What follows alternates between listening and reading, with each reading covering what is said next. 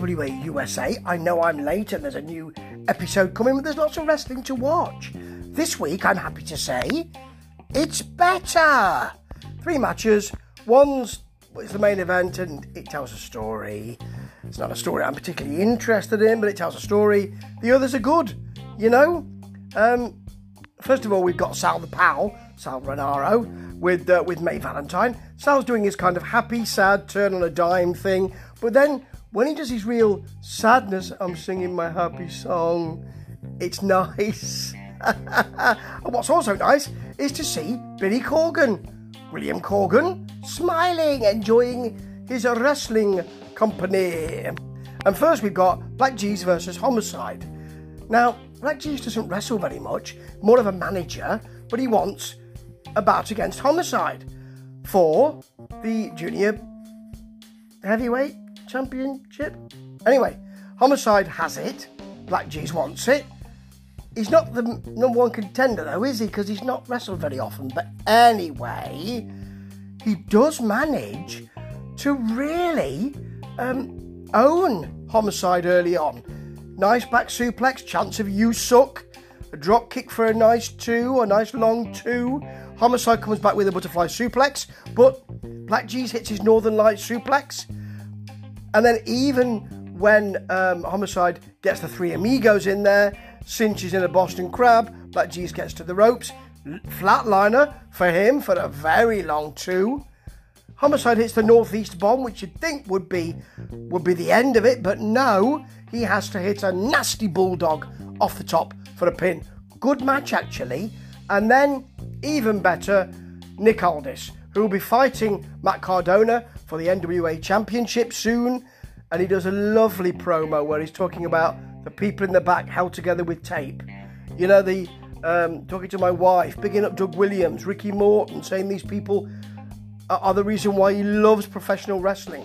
He's proud of professional wrestling. You people are one of the reasons why I'm proud of professional wrestling. Matt Cardona, I'm not proud of you. And he wants the fans behind him when he wrestles him. Lovely promo. You can rely on Nick Aldis. He's the one who keeps the lights on round here. Now we've got the Ill Begotten versus Brett Boucher and Rodney Mack. Rodney saw something in Brett because apparently he was beaten up, and the day after Rodney was doing his workout, Brett came in to carry on his workout even though he'd been beaten up. That shows some kind of tenacity, and that's what that's what uh, Mack thought. Rodney Mack thought, and he's taken him on.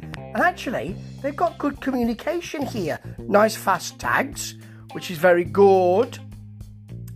You, you want really Boucher to be beaten up a bit, which he is by the ill begotten, and then Rodney Mack come in because he's a bad man and get a hot tag. That's what you really want, I believe, and that's what happens. You've got um, you've got both of the ill begotten on him, and then uh, Jeremiah Plunkett giving him punches, nice um, back suplex counter to Boucher's sleeper, but eventually they get the hot tag. Matt comes in, big suplex on Plunkett, puts on his finisher, the blackout, I think it's called. That's the pin. Nice, a, a nice tag team match actually. Nothing special, but nice. And your main event is Gaagz the Gymp, yep, versus Sal Rinauro, now called Sal the Pal. And they're both in Sinister Minister James Mitchell. I've seen him so many times in so many promotions.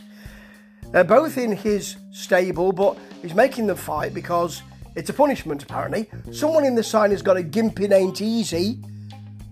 Someone in the crowd, should I say, has got a Gimpin Ain't Easy sign, which I think is rather lovely. And it's okay. Sal's going all over um, Gaagz the Gymp. He actually just wants to help and to be nice to him. He hugs him, sort of pushes him into the corner, but with a hug, lays his head on his shoulder at one point. Sal comes back with a huge clothesline in the corner, and um, then Gaagz the Gymp gets excited. Earlier on, he's tried to stick the tongue out and had the zipper in his mask. Gaagz the Gymp, you see, uh, pulled shut. No one does that to Gaagz the Gymp, I'm told. yeah. Then he, he, goes a bit crazy and starts pulling on um, on Sal's hair and beard, and eventually he, he gets the, the zipper um, apart, gets the tongue out because that's where his power seems to be. God. And hits the guillotine for the tap, which is nice to see. And actually, it was a good half hour, this. Maybe 40 minutes or so. Good matches, not so many angles. I like it. Can we please keep it at that? NWA USA. I'm not holding my breath. Ta ta.